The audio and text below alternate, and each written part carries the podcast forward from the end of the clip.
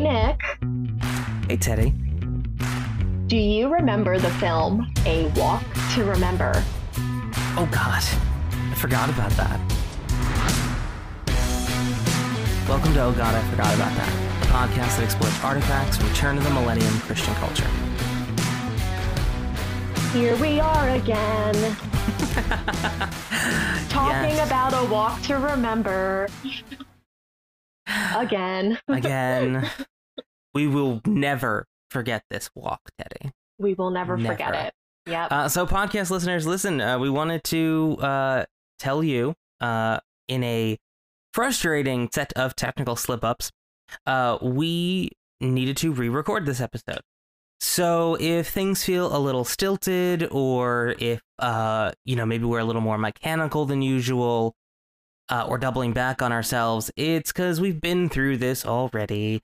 And uh, not only are we repeating scripts for the second or third time at this point, but we are also uh, working to, you know, keep things fresh and remember the things we said that weren't written down. So uh, that's the problem with a semi-scripted podcast like this: is eventually you're gonna miss things and you're gonna mess up. But here we are trying it again.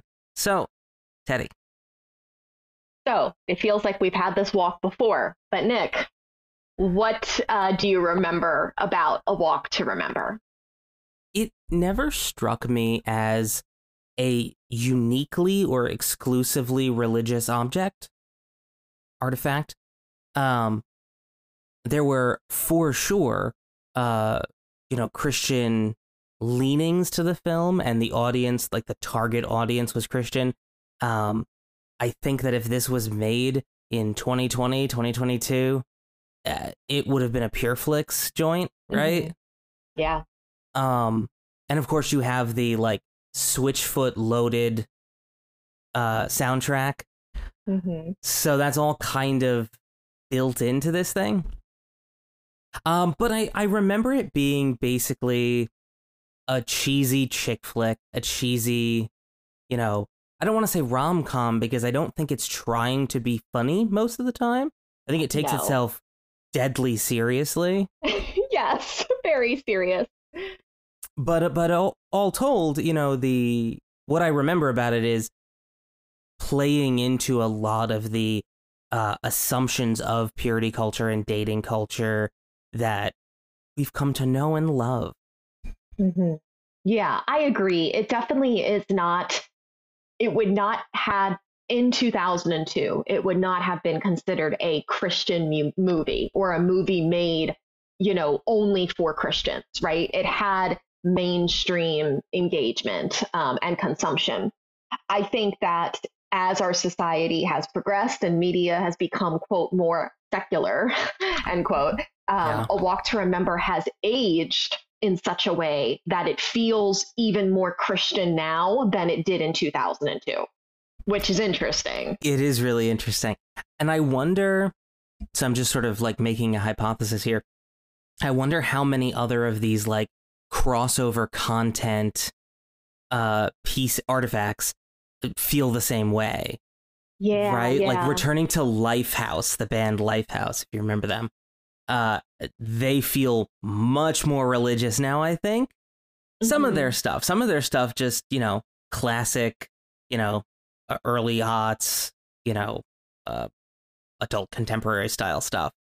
Yeah. Yeah. And we've talked before on the podcast about those pieces of like media from this from our from our era, the 1990s to early 2000s, that were bridging the Christian and secular world, and Yeah. how at the time they were very controversial within the church. And now I look back on them and I am like, how was this? Why was this even a controversy? This is like so clean, you know, or so so clearly spiritual or whatever. Right. Um, and a walk to remember is definitely one of those. yeah.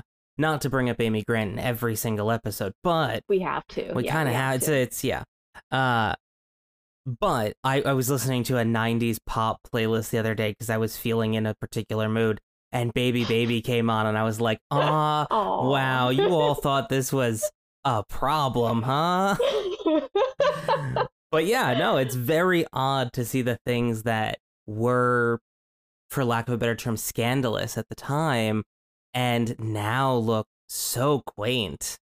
You yeah, know? quaint is a quaint is a nice word for it. So I think when I cho- when actually when I polled our listeners about a walk to remember, most of the people said like they were watching a walk to remember during this era they knew about it they really really loved it they wouldn't necessarily tie it explicitly to the church um, but that it was a film that they cared about and watched a lot within their christian era so this might be one of the first artifacts that or of all the artifacts we've done thus far, this one might be the most disconnected, and I say that loosely, from the capital C church um, in that it does sort of it dips into both worlds more, at least from what nothing's coming to mind as more than this. That dips into both worlds of the secular and the Christian. Yeah, I think so, so as well. Yeah. Yeah. So, A Walk to Remember, just a recap, it is a 2002 American romance chick flick uh, starring Shane West. No idea where that dude ended up, and Mandy Moore, our girl Mandy Moore. Oh, Mandy. Um, Mandy. The best part of the film, I mean, a hundred percent. Yeah, yeah. It, all of it, the acting, the singing, the whole thing. Mm-hmm. Um, the film is based on a book with the same name, uh, published by someone named Nicholas Sparks, and that was published in 1999.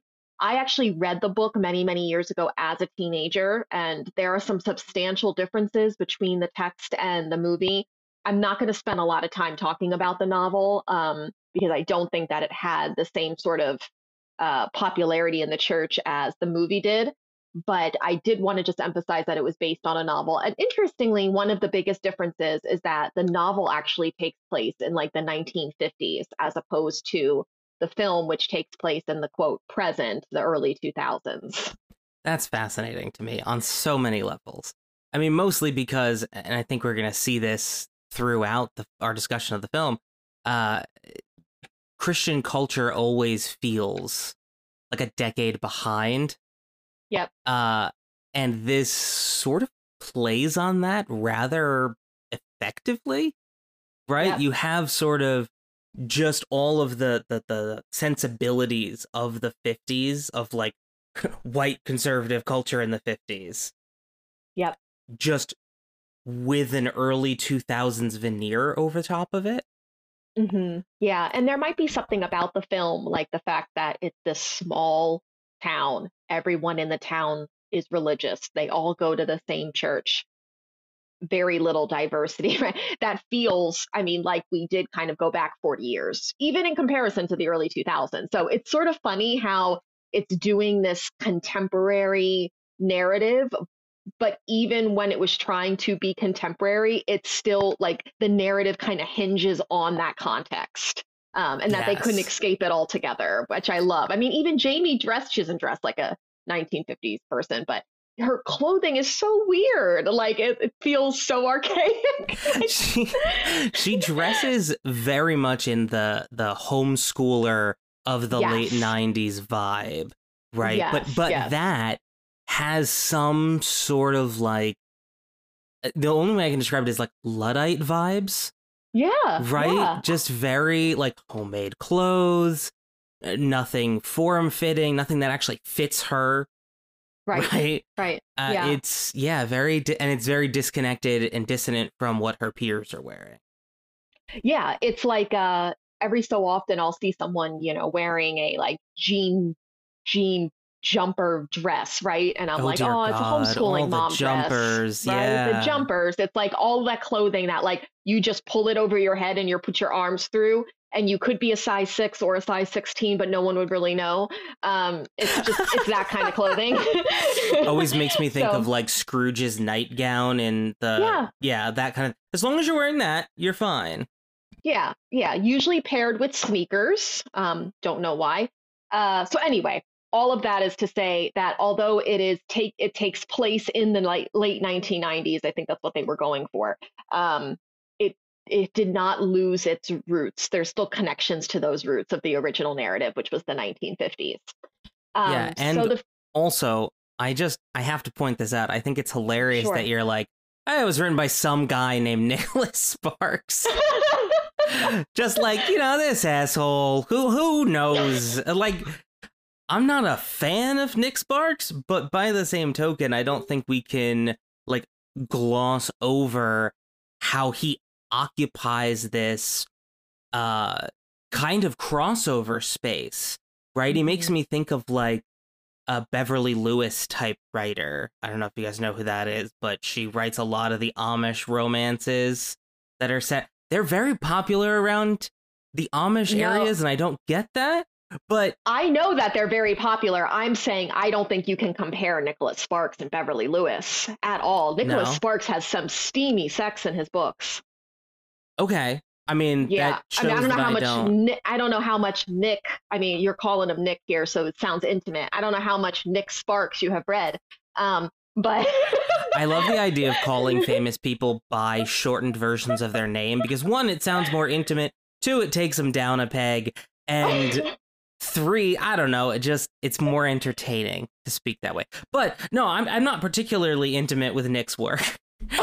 But uh, I mean, I've seen enough of his movies that I kind of like understand the vibes, and I don't know. I've watched those same women who take out the Beverly Lewis and the Nick Sparks stuff, take out like Fifty Shades of Grey and things like that. So mm-hmm. I, I think there's sort of a hey, listen, since it's written down and I'm coming up with all the imagery in my head, it counts for less. Right, yeah. And there is something, it's good to note that there is always something kind of Hallmark esque about Nicholas Sparks and yeah. the types of stories he produces. Um, they're always very, like, kind of straight, typical tropes. Um, maybe I am inflating how bad, how bad, um, how gratuitous, whatever the sex was, because I read it when I was a teenager and moms had, like, in my church, had like meltdowns um, when they like reviewed some of the passages. Did. Yeah. So um, it's probably not an understatement to say that like Nicholas Sparks books were some of my earliest sex education, to be honest. I mean, everything was Tragic, very, but yeah, yeah, it kind of sad. Um, but a typical homes Christian homeschooler, right? Um, found out about all that at the library. So, uh, I would say that the movies that the books are made of often um, don't tap into as much in the sex in the book. Um, and certainly that's the case in A Walk to Remember. Most of the homeschooling moms I know would have been very upset actually if this movie led their kids to the the books. If the movie served as like a gateway drug to the books, they would be very upset. a gateway orgasm, if you will. Right, sure. Yeah.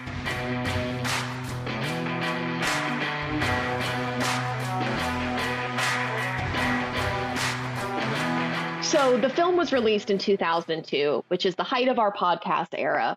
It was only a modest success, but it was well loved by American evangelical audiences because it had a relatively positive representation of Christianity while still being mainstream and not a traditionally Christian movie. So, as I researched, I found that some churches even had film showings and a few Bible studies like had even discussions based around the film with corresponding discussion guides. Did your yeah. church do anything like this? Not that I remember, but to be okay. fair, I wouldn't have been the target audience for such a thing.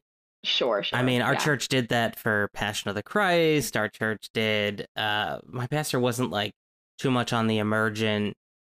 Let's do mm. sermon series about music and movies and things like that. But you know, like any decent youth pastor who sidled up to the idea, you know, it, it happened. And, and, and that's the thing with everything that like Christian, uh, culture got its hands on at this time. It had to turn into a cottage industry where we've got, you know, book Bible studies and books and, and, mm-hmm. uh, sermon series and all that kind of shit. It becomes a, everything becomes its own cottage industry. I love the idea that a walk to remember was too offensive, but Passion of the Christ is totally fine that's divine churches. violence. Yeah, right, uh, right. Of course. Yeah, of course. Yes. Jesus yes. wasn't having sex. If that were the problem, then I don't know. He was chaste.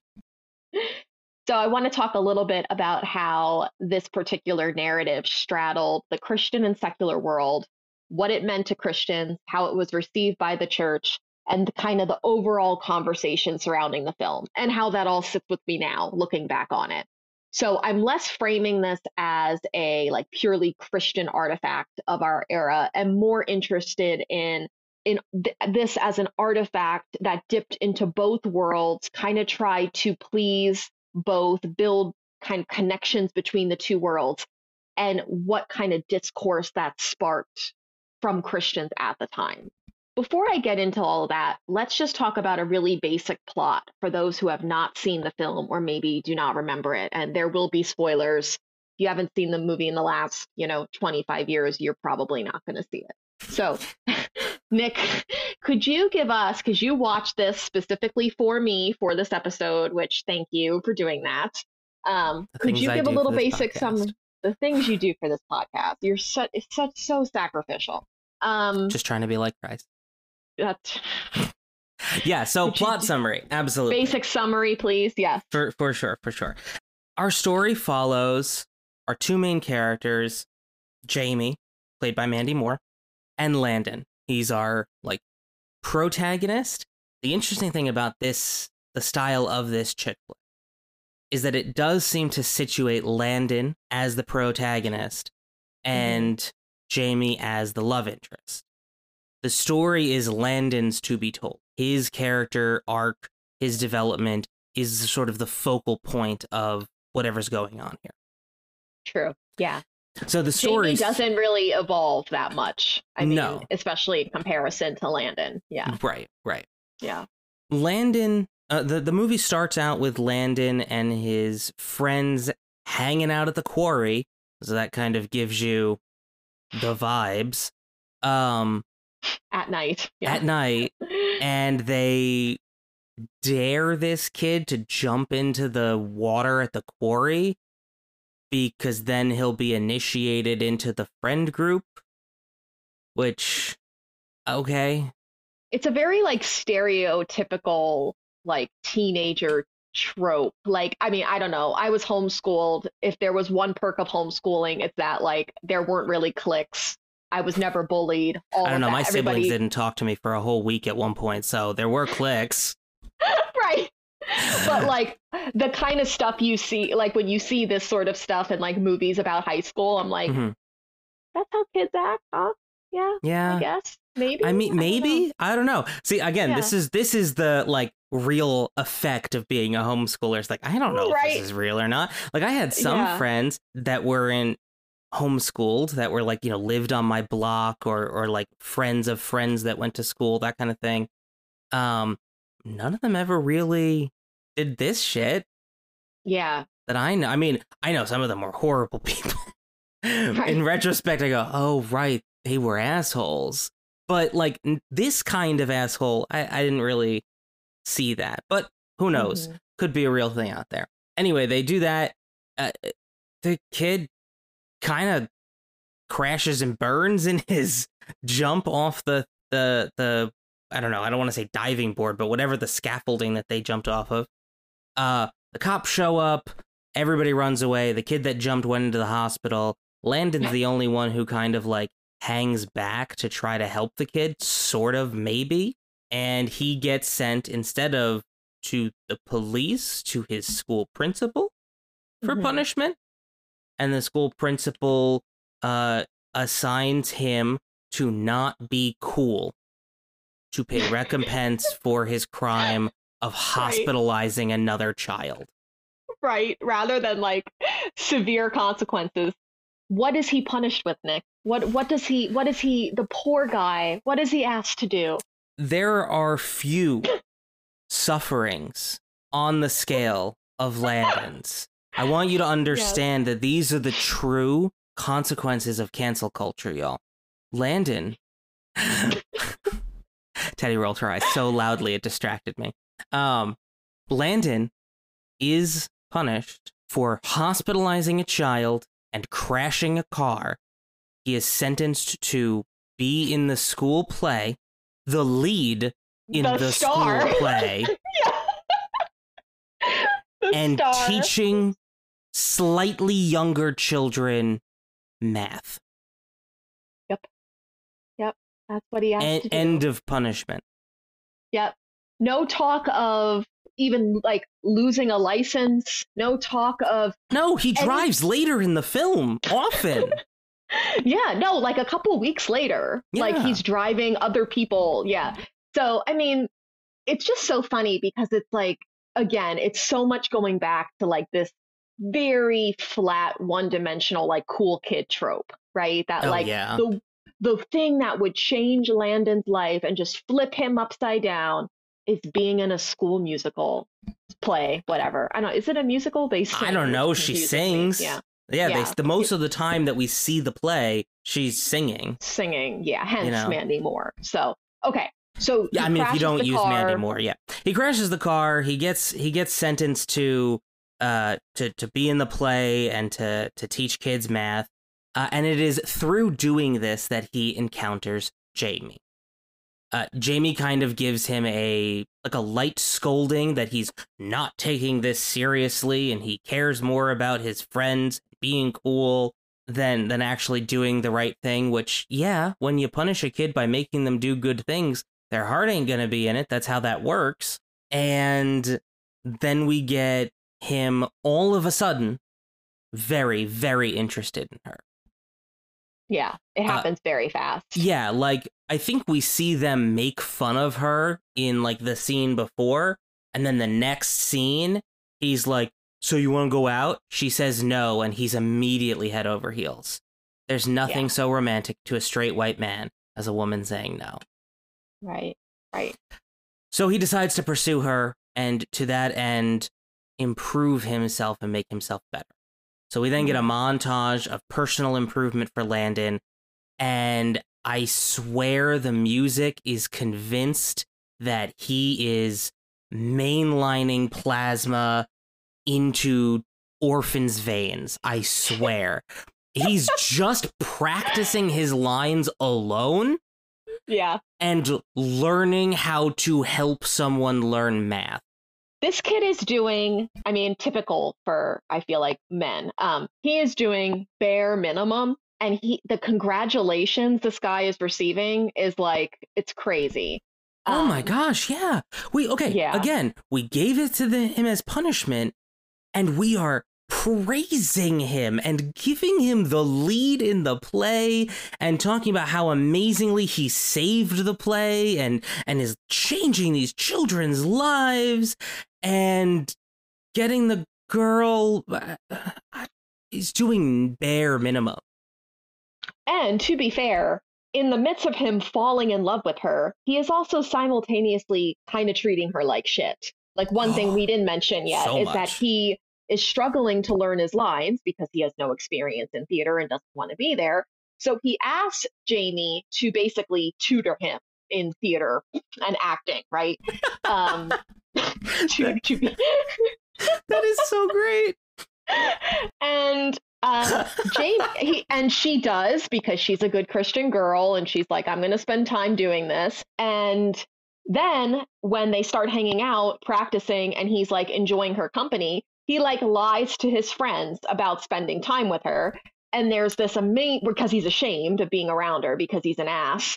Um, and then there's this great scene, which all of you Walk to Remember fans, I'm sure you remember, where he kind of denies hanging out with her in front of the friends. I just got like a real Christ like. Yes, I was just going to in make front of his friends. This is I'm biblical glad- on like she biblically turns him down. Okay, so she den- he denies her in front of his friends, and then he goes and apologizes. And what does she do? She, She denies him in front of her father. yeah. I love it. So there's this great line where he's like, Jamie, like, I'm so sorry, blah, blah, blah, blah, blah. And she's like, Oh, I think I get where you're coming from, Landon. Like, she's being sarcastic. You want to be secret friends. And he's like, Yeah, yeah, I, you're right. That's what I want. And he, it's like, You read my mind. And then she has this great line where she's like, And now you can read mine. And she just gives him this, like, bitch face that he so deserved. and then she literally slams the door in his face. So I will say a perk of Jamie, I think, is that although she is Christian and compassionate and very much the like good girl of the town, she does set boundaries and she's sure of herself. Yeah. I think. Yeah. Yeah. Yeah, and again, like I I think she's just a lovely character. Like Yeah. I have very few complaints about her.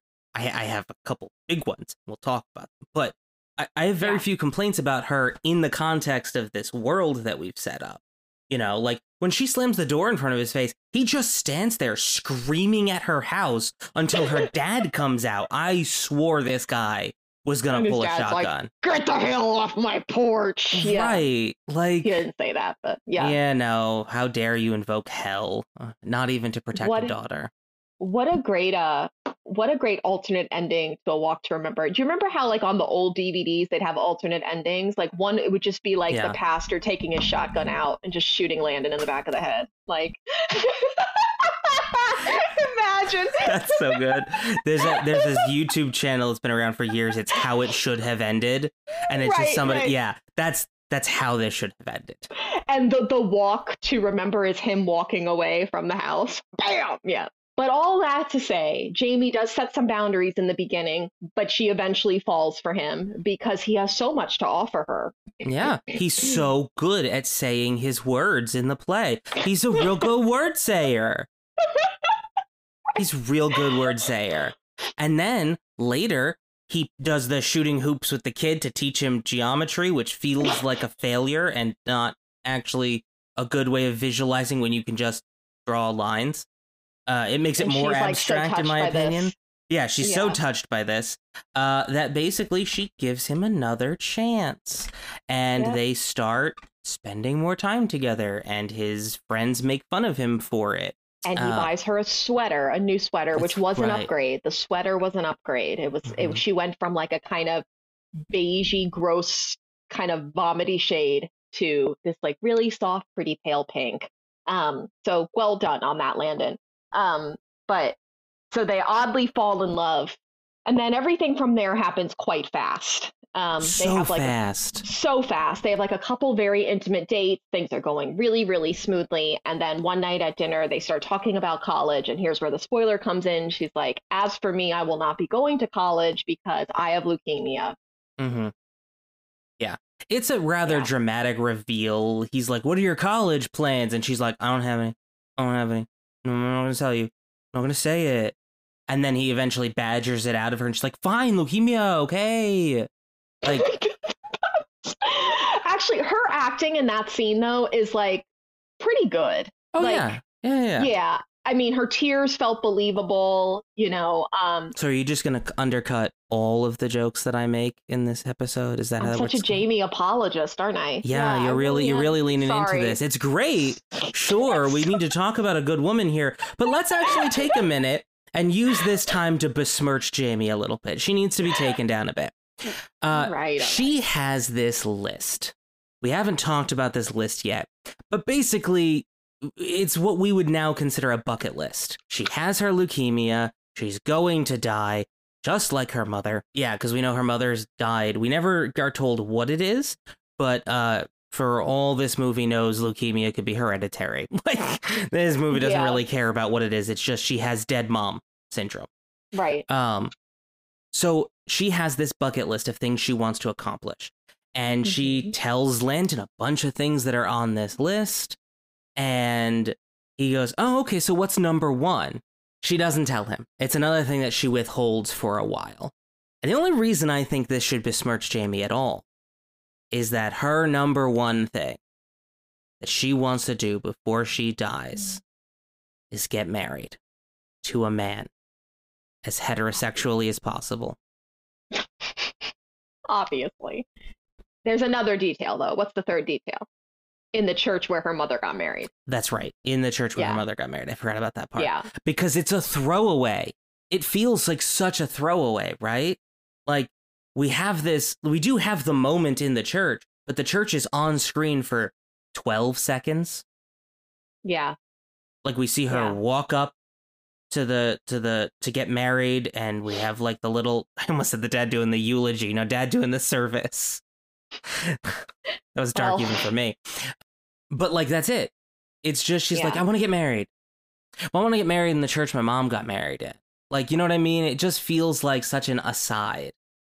The mom Mhm. her her connection to her mother feels like it's just a plot device that they bring up when necessary and they put it aside when it's not.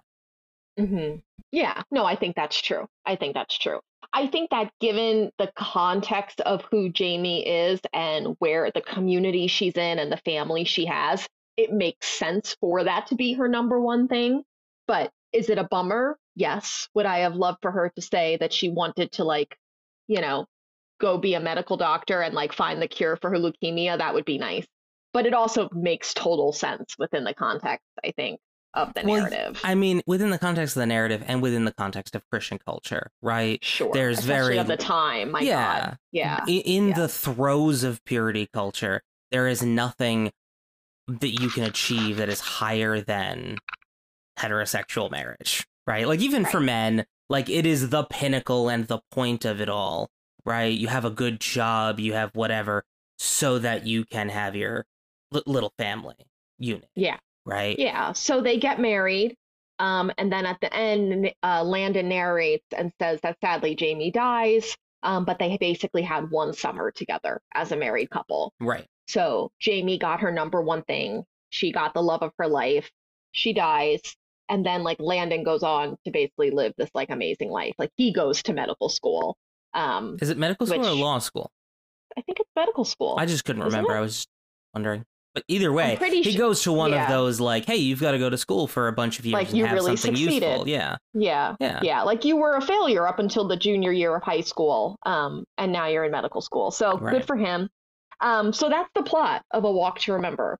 Um, Well, very... importantly, he comes back to the dad afterwards. Oh, right. Yeah. He comes And- back to the yeah, dad. he does right. come back to the dad, and they like share a little moment together because now dad likes him apparently.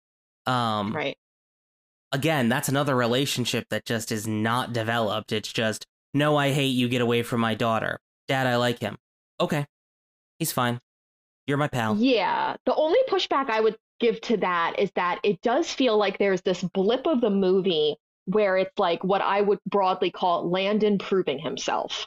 And it's where he's like out all night long making the telescope and like the dad's Yeah. starting to bring him coffee. Yeah, And there's this sort of weird, like, you see the dad, like, it's a very classic patriarchal, like, I'm proving myself to the father figure, sure. right? Yeah, and you see the dad slowly warming up, slowly warming up, and then like it's almost like he wins him over, and that's Mm-hmm. part of winning Jamie over as well.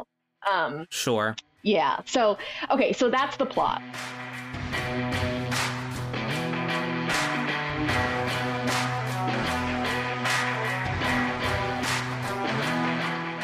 Talking a bit about the film's reception among Christians, this is what I want to talk about. In my experience at a small rural Pentecostal church, there was some division over this film. Um, so much so that although a lot of the teen girls were watching it and talking about it, we couldn't actually get it like approved. I don't now in retrospect, I'm not sure who was doing that approving, but we couldn't get it approved for a formal viewing in the church itself.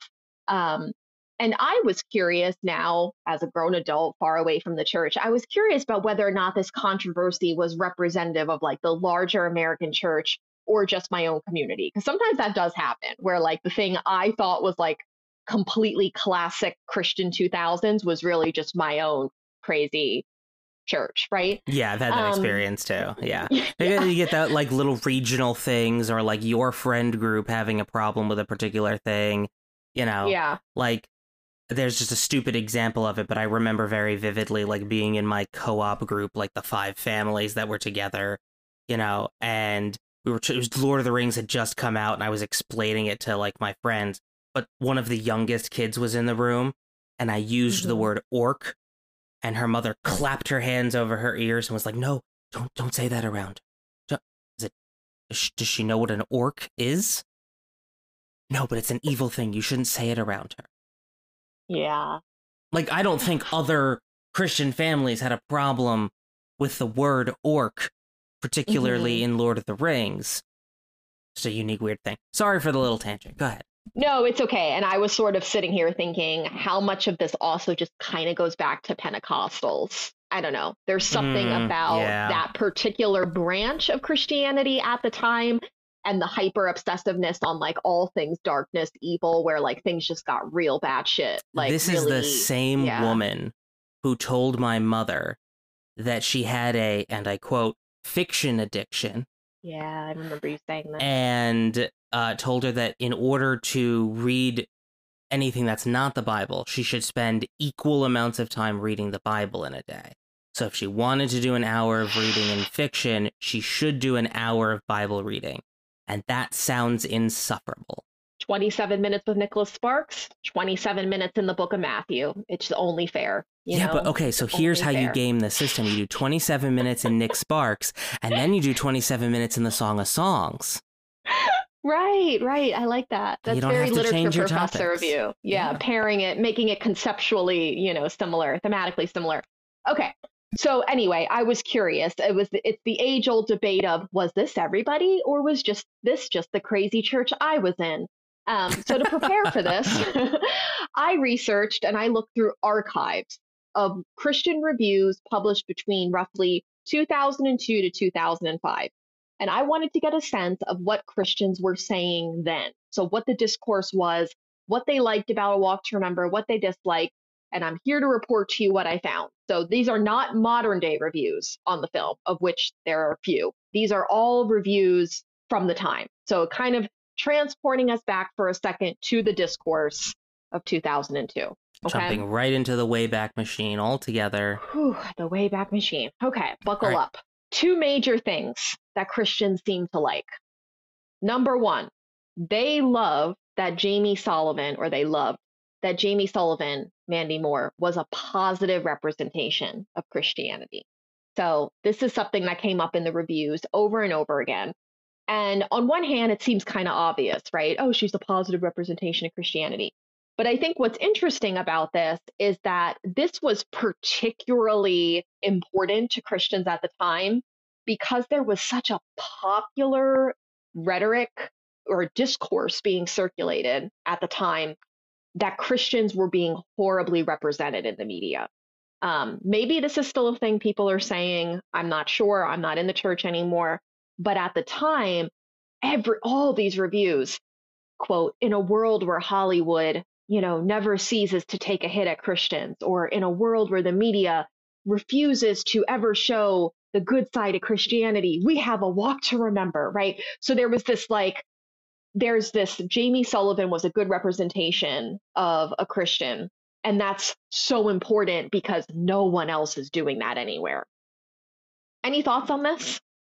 It reminds me of that phrase like, if you think that everyone is an asshole, Right. you probably should do some self reflection. It, it feels a little bit like that. I also like do totally get it. Like, read any Stephen King book or any movie based off Stephen King, and there's this villainous, you know, vitriolic uh, Christian character. Fundamentalist. Yeah. Yeah. That's true. I guess if you compare Jamie Sullivan to the mom in Carrie, I mean, yeah. wha- yeah, Yeah. Jamie is a very balanced person. Yeah. yeah. Yeah. I mean, but that that's kind of then where I come back to the other side, which is there are some things you should be criticized in stories for. hmm That's part of the goal of story, right? And popular narratives. And also one further, like, yeah, okay, Jamie's a good representation, but she's also very milk toast. hmm Yeah. Right? Like everything feels so vanilla here. hmm You know, there's nothing remarkable about any of it. It's just, okay, cool. We made her as flat as possible. That's kind of an interesting play here. Oh, she's such good representation of a Christian woman. Right, she has no character growth or character personality beyond I'm going to stand my ground and also I want to get married. Well, I think, and maybe the even more cynical uh, perspective is that she's the perfect Christian woman. She's a Yeah. virgin and she dies. you know, Yep. like I mean, it's that's the very very cynical route. There is that like we have this person whose entire life was basically had potential to be amazing, to be full of growth and to be full of success. She seems smart. She seems clever. Um, but she spends her life pining for a relationship. She is virginal and pure until she finds it. She gets maybe six months of happiness and then she dies. What's what makes a woman more perfect than being dead, right? I mean, mm-hmm. it's it's sad, Oof. but you know, I mean, so yeah, that's the more cynical perspective. But so when Christians are like, she's a good representation, it's like, okay, what did she do? I mean, yeah, she had a what are you system. actually saying here? Yeah. What are you actually saying? Yeah, she yeah. fell in love and she died. And in her 17 short years, she professed a faith that she was raised in. Those are her three, those are her things. With so, no with no real persecution happening to counter push against that. Well, the only thing I would say that grants maybe her faith a bit more nuance is that she is, and she kind of alludes to this, that like she's had to reckon with the like, I believe in God and I love God, but I'm also dying, you know, yeah. and there, and, and that provokes doubt in me. But the answer that she comes to is the exact answer that the church wants, right? Mm-hmm. Which is like, where she lands. So it's good, I think, that she has those questions and she alludes to this like, you know, it's been awful that like I'm so young and I'm sick. And I also have this God who supposedly loves me. But then that very quickly then turns to, but how could I deny him? Because God is like the wind. And just because you can't see it doesn't mean it isn't there, right? Like we so quickly pivot to the like obvious conclusion that Christians want there's a there's a podcast that I love that is just a bunch of like comedians and skeptics making fun of Christian movies, and they call this jingly keys. Like, oh, yeah. oh, here's the problem of evil, and oh look, we're going for a car ride. We're gonna, we're gonna go over here.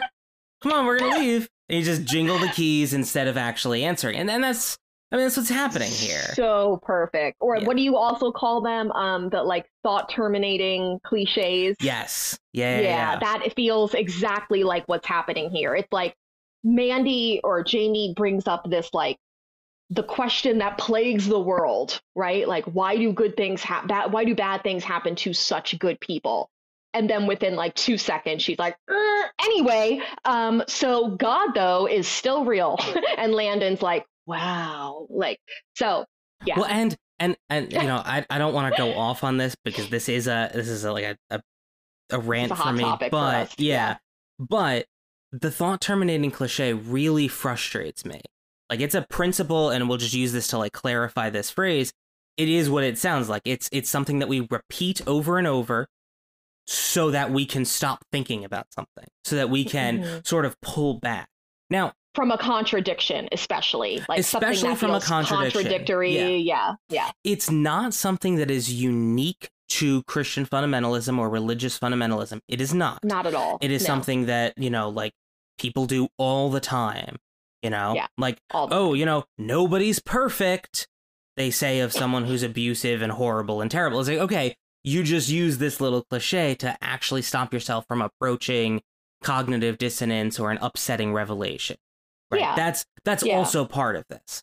Everything happens for a reason, right? right. That's like the sort of non-believer version of that yep. bullshit, I think. Yeah, yeah. yeah absolutely. Because if it didn't have a reason, then this is just tragic and I have to face my grief.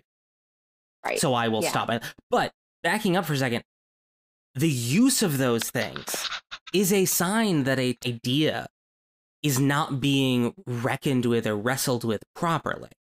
Mm-hmm. But that is the exact same thing that Landon and her father and the rest of the town laud about her faith. Right. One of my favorite yeah. professors in college, who was regularly getting in trouble because it was a Christian school, uh, he was a philosophy professor. And he said, the hallmarks of faith are an inability or an unwillingness to change one's mind, a willingness to accept gaps and holes as part of one's logic and reason, mm. and a necessity to accept a number of foundational assumptions that are unprovable. Mm. So, and this is the conclusion that he drew the hallmarks of faith are the exact same hallmarks of stupidity. And he goes, I'm not trying to insult people. He did a good job without trying. But because I'm not trying to insult people, but notice if we're gonna say that faith can be held well, we cannot also say that these three things are the hallmarks of that faith. And that's exactly mm-hmm. what the, the thought, ter- thought terminating cliche and this sort of like praise of this kind of faith is rooted in. Mm-hmm.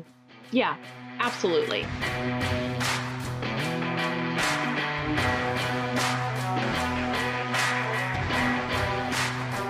So, okay, so that was one of the first things that Christians in my reviews most consistently seem to like.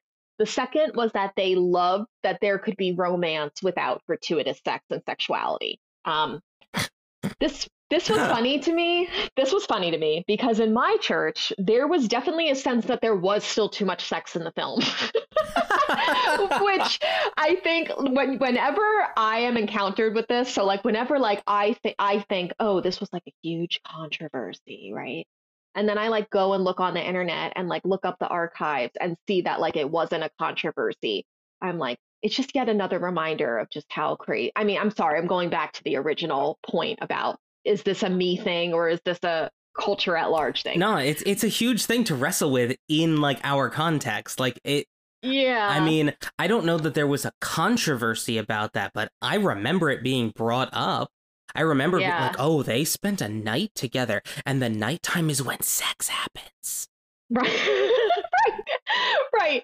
That's okay. So thank you for bringing that up because at my church, the two big things that were brought up as like times where like sex was like too much in the film was one, Landon and Jamie spend a night in a cemetery together looking at the stars, despite the fact that Jamie draws a very clear boundary that like yep. they won't be sleeping on the same ba- blanket and like Landon like takes out a second blanket and is basically like I had a feeling you would say that and then puts the second blanket down I mean, I don't know. I I'm a literature professor. I am pretty well trained in being able to pick up on sexual innuendo in literary texts. That's um, half of what we I, do, honestly. It's pretty much all we do, um, and I don't. I don't watch that scene and think, "That's what they say," but I'm pretty sure they were screwing around. I mean, do you?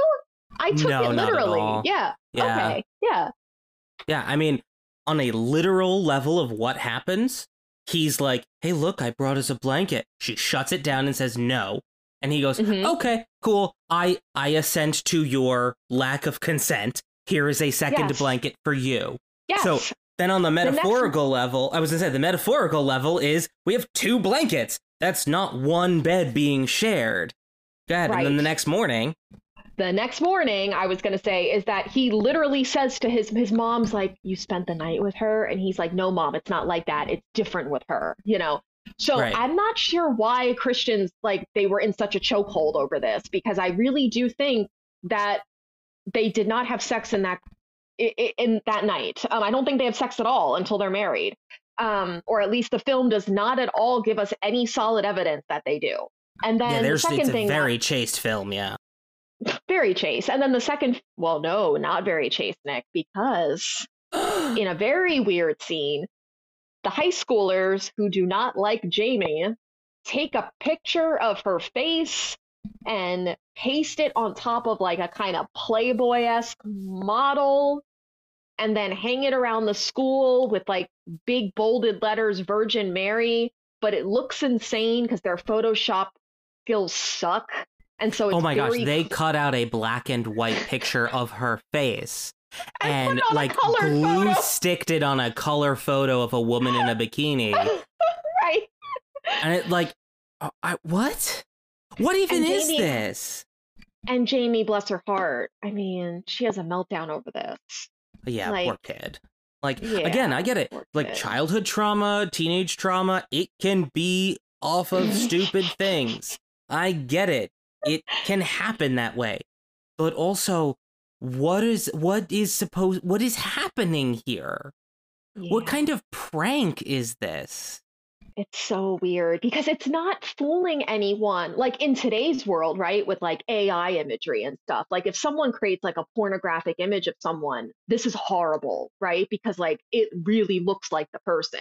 I mean, revenge porn and deep faking real porn thing. is a real thing that happens. Right. This is not that.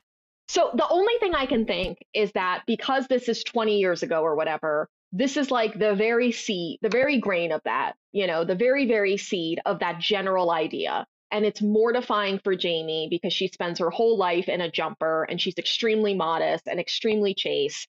And even just the mere association with this image is like horrifying to her, to be fair. And she's young. This Um, reminds me a little bit of of like when I was dismissed from the from the Bible college. One of the things that they were upset about is I showed a TED talk, and for 12 seconds of the TED talk, they mentioned sex toys. They did not say the word dildo. They didn't say anything like. They just said they mentioned sex toys, and I was scolded and said, "Well, now what am I? What's going to happen to me? I'm a teenage girl, and you've mentioned sex toys, and the boy next to me is going to be wondering if I use sex toys." It's like this is a number of weird levels that you, a grown ass adult man, got to. Right. But but it but it reminds me of that kind of like guilt or shame by association. Yeah, by like mere association. Because I get, I mean, if someone took a, if someone took that image of that person and put my face on it, I would like practically find it funny. I'd be like, who do you think you're fooling? You know, I mean, I don't know. So I don't, Yeah. So I guess all of this rambling to say, I don't really get the joke or I don't really, so I don't really get the prank is what I'm saying. Um, Right, Because right. it does, it barely even feel, it's not clever at all but I. but the point is that the, the moms in my church were very upset by this image, um, called it pornographic, and there Sure. was one mother in particular who took the literal VHS tape like out of the VHS player and walked it out to the garbage can on the curb. And that was like what, fifteen bucks in the nineties?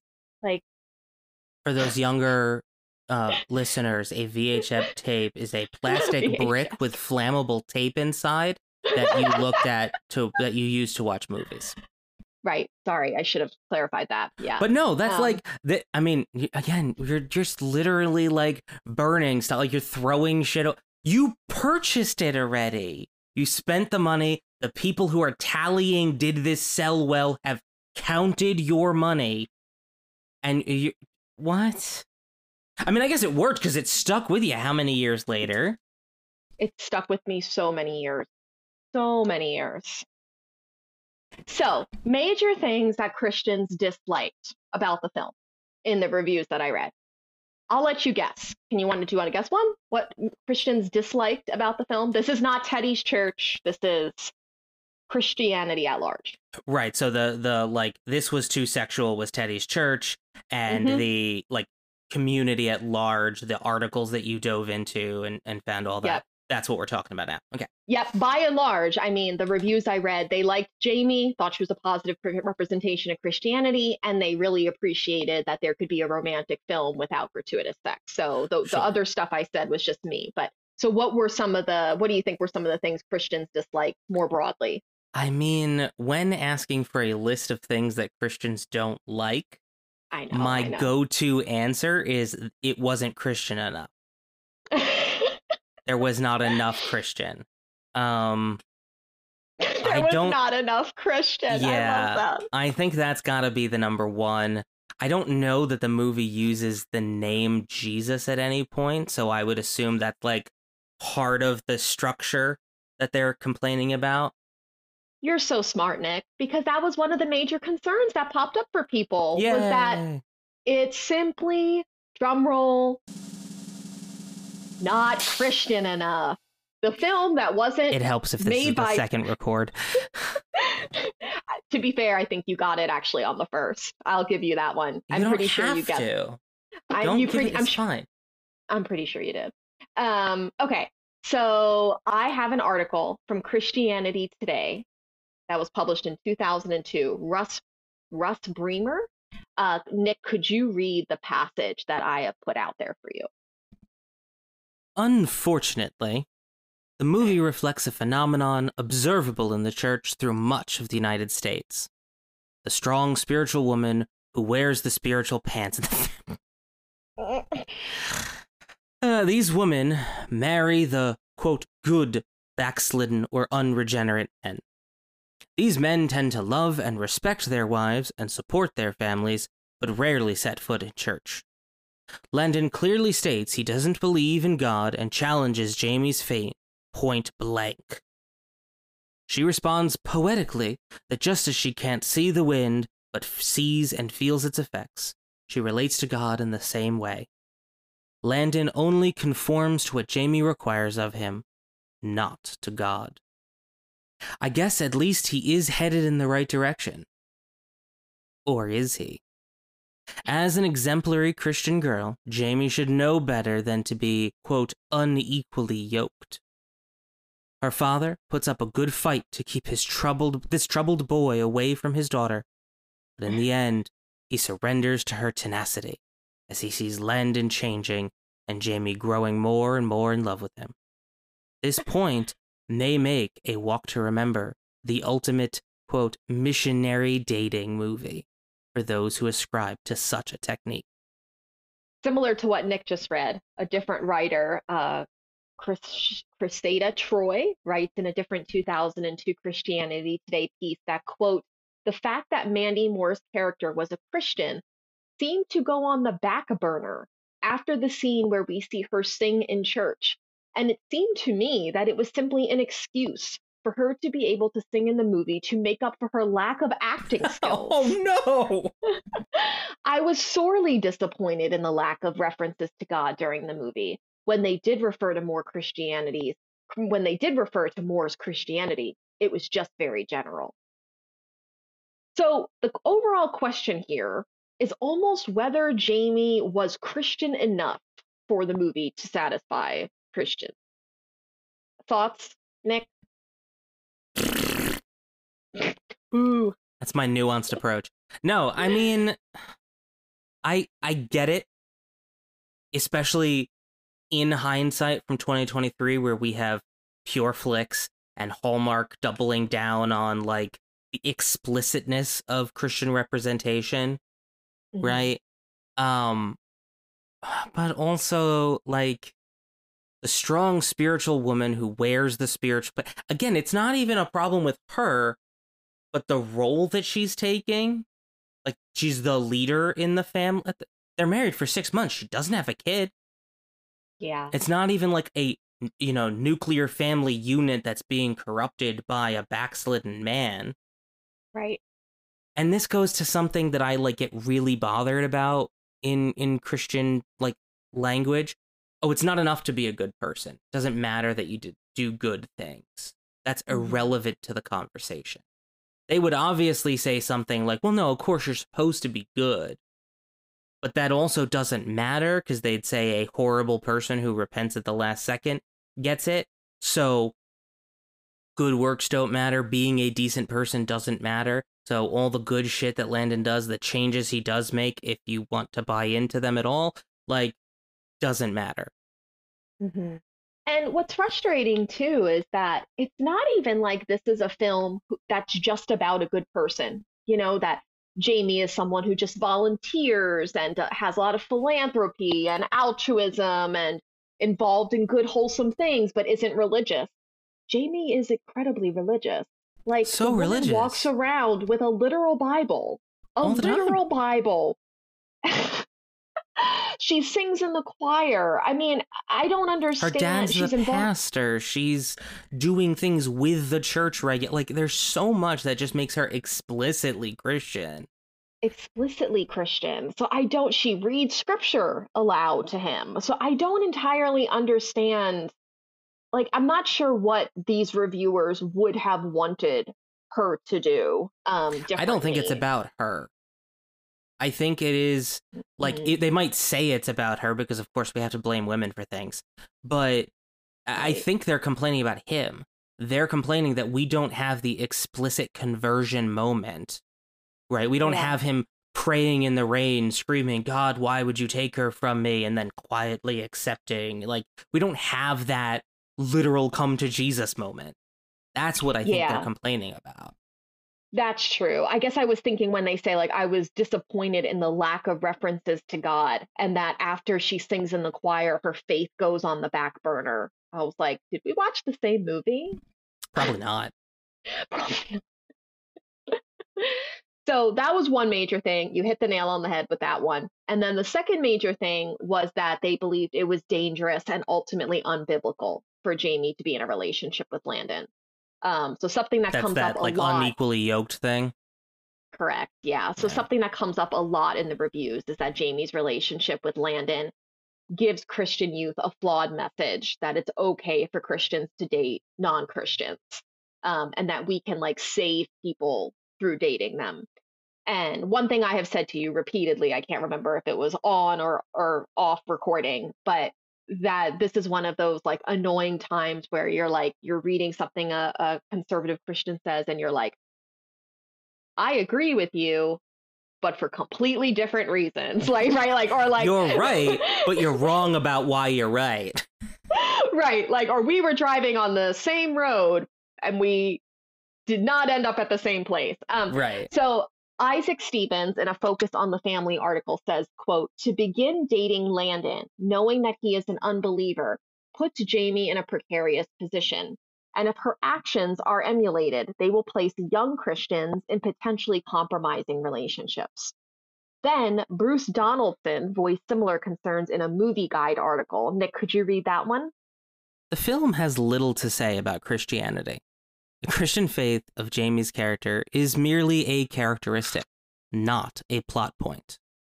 She could have been any faith or culture, and they could have written the story around that without altering it too much. I think a key scene is when Carter visits her in the hospital. Jamie says she has a gift for him, and then qualifies that with, Don't worry, it's not a Bible. This is a solid Christian who doesn't even make the slightest attempt to share her faith with the man she loves. I kept waiting for the eventual scene of faith, and it never happened.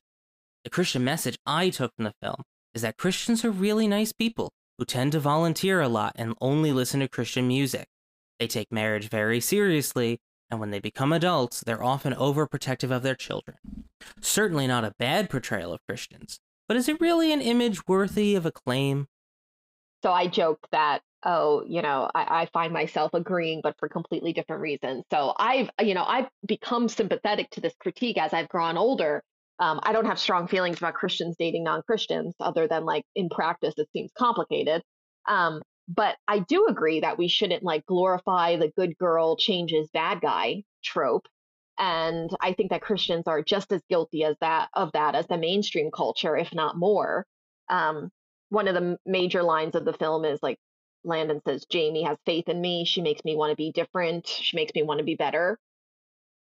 And, you know, it's like, that's nice. And hopefully all of us have partners that make us want to be better. But this can definitely be taken too far in heterosexual relationships. There's this sense that sometimes women just have to have it more together and that they can like win over the guy with their good sense and train the guy to be better. And just such a loser's game and it sets up women for such exploitation and i mean at the worst it sets women up for like really horrible things and in the more mild form it just sets them up for such unequal partnership you know um but i don't think that's really what this bruce donaldson is referring to or if he is it's like a fragment of what i just said I- I'm sorry. You you don't think that a man named Bruce working at Focus on the Family has the best interests of women's emotional and relational health? okay nick it's movie guide so Oh, I'm so sorry.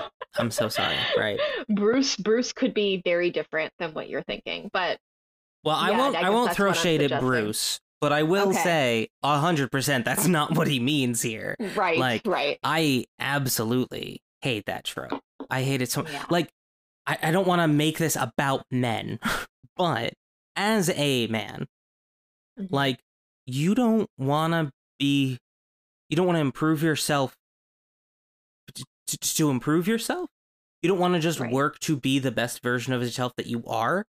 The number of dude bros I hear talking about being the best quarterback you can be or being the best left fielder you can be in sports. Like, you don't want to just be the best human you can be? I don't know. I just, I don't see the, like, I don't get the, I only now want to be a good person because I have met someone who requires that of me. You know, it Mhm. reminds me they like, you don't need a daughter or a sister or a mother to think that like sexual abuse or, or abuse of women is harmful or bad. Like mm. just because you don't need a point of connection to a, to to say this thing is a bad thing, and, and you know it all comes back to like absolutely relationships can be a source of change and self betterment, and that's all fine. Mm-hmm. But holy shit, do we romanticize that so much? And mm-hmm. a lot of the the the rom uh, romance language is oh well you know of course he's a shitty person he's a guy what do you expect you just have to find the right one that your key unlocks the better version of right you've right. got the upgrade codes for one dude uh, right. And like, oh my god, it's exhausting, and I'm not even the one doing it. Oh, trust me, it's exhausting. I mean, I don't do it, but you know, it's exhausting to hear about. Um, I think that as you know, English teachers too, one thing that we've been really programmed to be is curious about narratives that are very popular, right? And by narratives, I don't even mean specific titles. I just mean like stories that are circulated over and over and over again. We could use a, a literature professor word and say archetypes or tropes, right? Patterns sure. of storytelling. And this is a pattern, right? It is exactly like you said. We are all wanting to be better sometimes for our loved ones. And I think different people in our lives inspire us and empower us to be better in different areas but this reoccur the, pers- the, the persistent nature of this narrative that there will be a bad guy or a guy who's just kind of you know not doing well in life in whatever way and will then become better through the patience love and will of a woman is just a little too popular for comfort um, and a walk to remember just taps into it perfectly. And then jamie doesn't even get to live which like No. Again, if we are going to be cynical here, like we just kill her off. She's literally just a a a like plot tool for him. Yep. Yeah. Yeah. She's like She's a, a speed bump. transformation. She's not even a vehicle. She is a speed bump.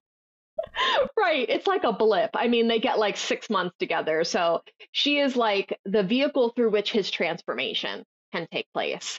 Um, a different article published in the New York Times, so a quote secular article um, in 2002, A.O. Scott says, quote, the movie is not content to make Jamie a good girl. She must also be a martyr. Oof. Oof. Yeah. Shocking that shocking that the most compelling review I read of A Walk to Remember was not from Focus on the Family. um, but yeah, I read that and I was like, ooh, wow yeah. it's not content to make her good. She must also be a martyr. Yeah, I mean, um, and that's that. That's so, there's so much more we could say about the martyr complex and the need to like kill off the thing and have true sacrifice, quote unquote. You know, in a in a mm-hmm. situation like this, but but without belaboring that point, it's jeez. Yeah, the angel, the sacrifice, all of it. You know, um, some really small so those were the two primary things that kept coming up in these reviews is that you know um, uh, it's dangerous for jamie to be in a relationship with landon not to mention unbiblical um, and that the film broadly speaking it's just not christian enough. Some smaller things they disliked there was a little bit of pushback here or there in the reviews about the father. So um, the fact that the dad is primarily unlikable and reinforces dangerous stereotypes about fundamentalist Christians, especially older fundamentalist Christians. They saw as like the counter argument to the whole like, oh, it portrays Christianity well. Like they were like some of the reviewers were saying, this this uh, representation of the dad it just perpetuates these these harmful ideas about what older Christians are like. And you know, I read that and I was sort of like, yeah, because that's what older Christians are like. Like I, I don't. I mean, that's what I was thinking the entire time. Like, but but that's that's what they are. That that's them.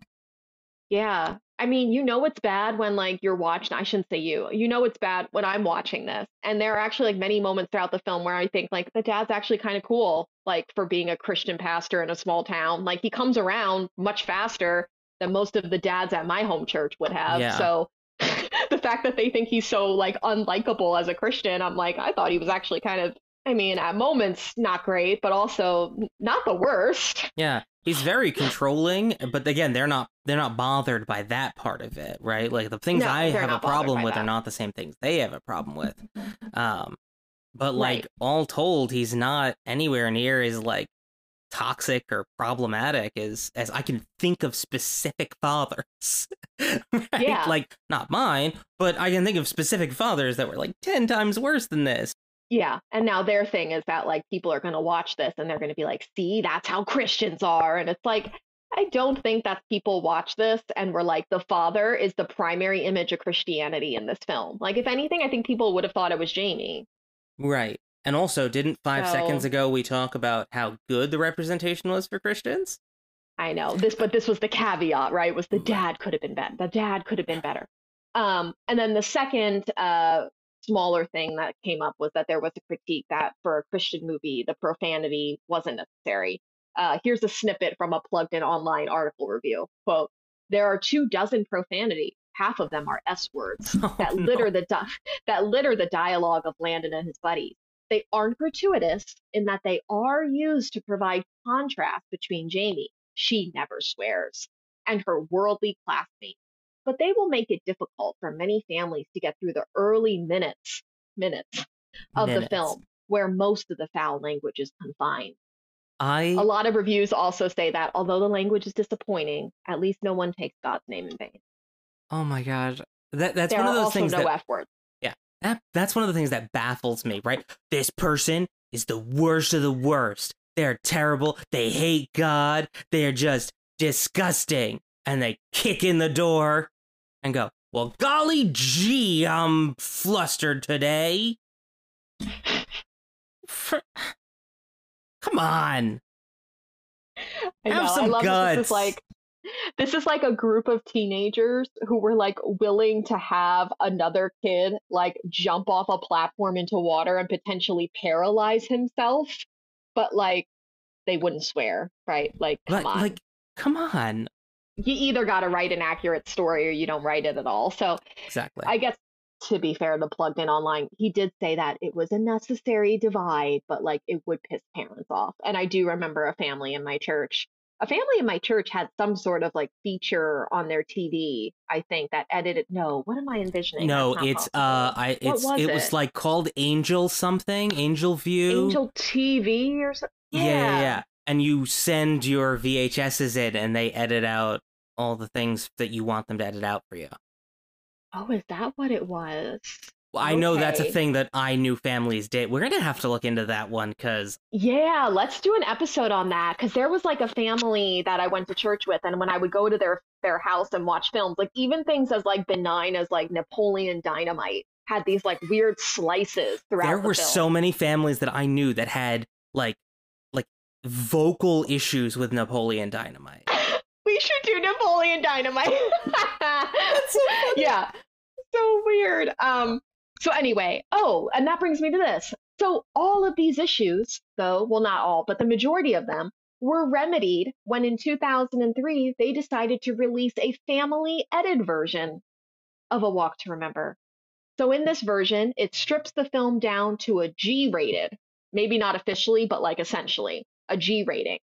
So I did not watch this version of the film, but I'm assuming that means all swear words in the beginning part of the film are cut out. I'm assuming the bikini photo is cut out or you just don't see it. And there's a couple, maybe very, very, very slight sexual jokes that one of the friends makes that I think is cut out. Yeah. And I don't think they're slight movie. sexual jokes. I think they're just bad sexual joke. Like Yeah. they're not like quality bad, not content bad. True. I guess I was thinking slight in the sense that I'm not sure if I watched them at 12, I would have known what he was talking about. He was humping a chair. Yeah, there. Yeah, there was that. There was that. While Switchfoot plays in the background. Yes. like, okay. I mean, I'll accept that complaint. All right, you're gonna give it. To, you're gonna give that one to them. I'll give that one to Christians. them. I was insulted more on like a comedy craft level. Yeah, of course. like this is just bad comedy here. Um Yeah. also giving those Um, lines to the only black character felt wrong, but that's another conversation we can't even begin to start.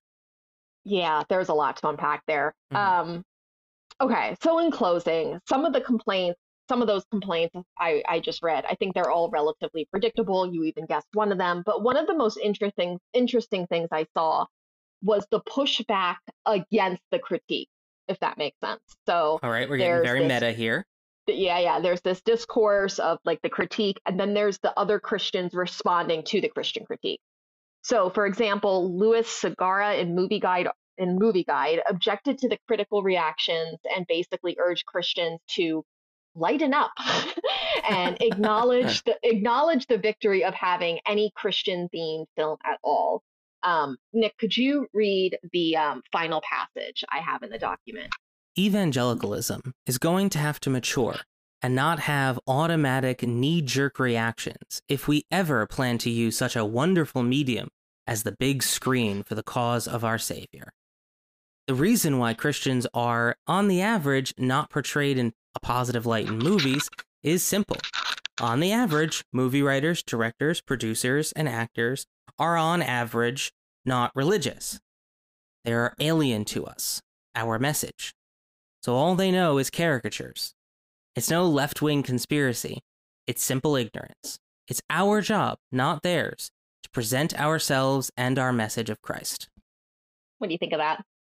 Uh, if he said on average one more time, I was going to scream. But Okay. Yes. also, like, no, not Yes all and they no. know is. yeah. Yeah, no. Yeah. They, all they know is caricatures. No. Yeah. There's almost, it's almost impossible in this country to not know a Christian, Yeah. Yeah. right? Like, we're still at, like, Christians are still at, like, 70%, 65%, at least stated something, something crazy.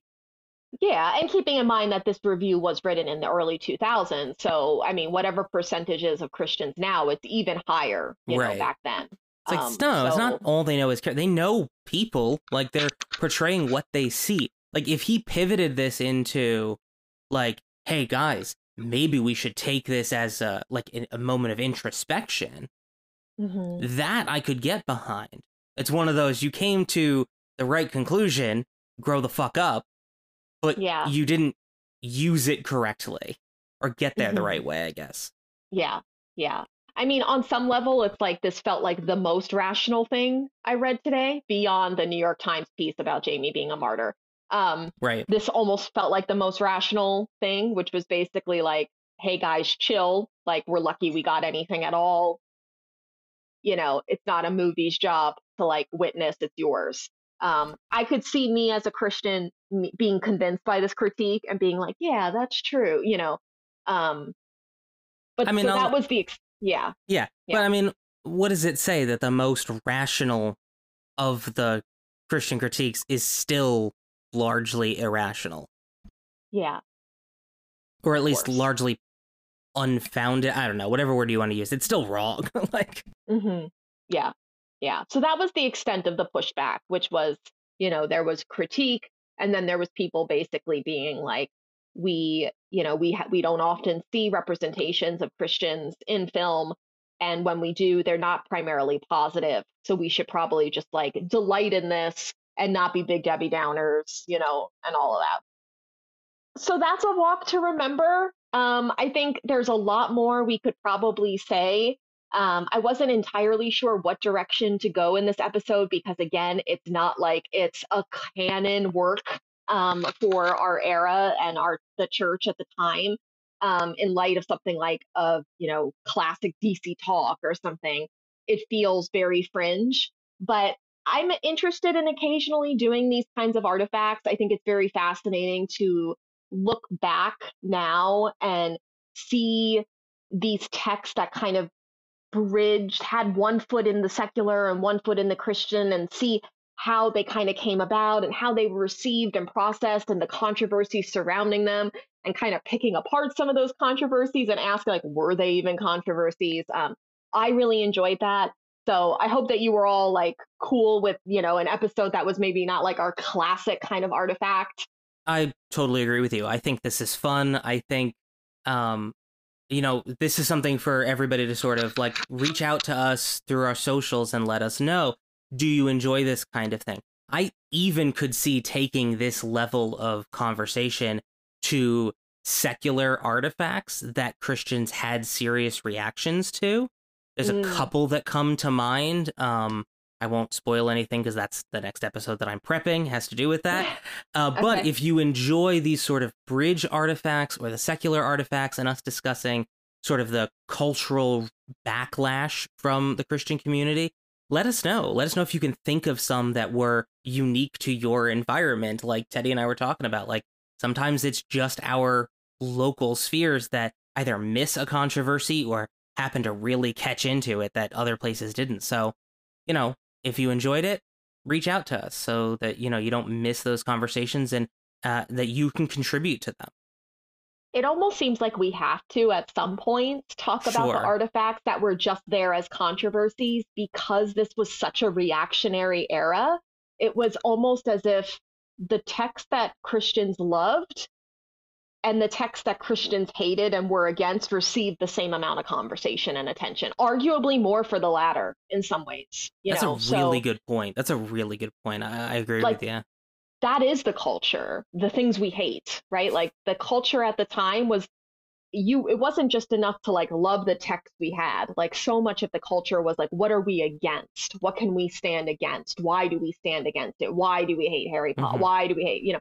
Um so it's taking in the of uh, in the world but not of it to sort of a militant place, right? Like I am standing in opposition to the world. I need to raise my children against Yes. what the world is trying to do to my children. And we sort of see where that logically led to in the Yes. 21st century, you know, where we are now. Um, Yep. But yeah, a lot of that, it doesn't matter what it is, I'm against it kind of language. yeah, I think it's a good justification for like occasionally checking out these kinds of narratives. For sure. Yeah. Sure. All right, everyone. Well, we hope this was memorable. uh, thank you so much for joining us. And um, if you enjoyed the episode and don't want to miss future conversations, please follow us so that you get notifications of upcoming episode releases. You can also always interact with us between the episodes on sites like Instagram and Facebook. So make sure to search for us and chat with us in those places. And one last thing, we would be so, so grateful if you rated the podcast. It'll keep us visible, uh, it'll help ensure that others find us, and it just really, really helps us out. So if you wouldn't mind giving us five stars on your platform, we would be so grateful. Thank you again for joining us on this journey of remembering, and talk to you soon.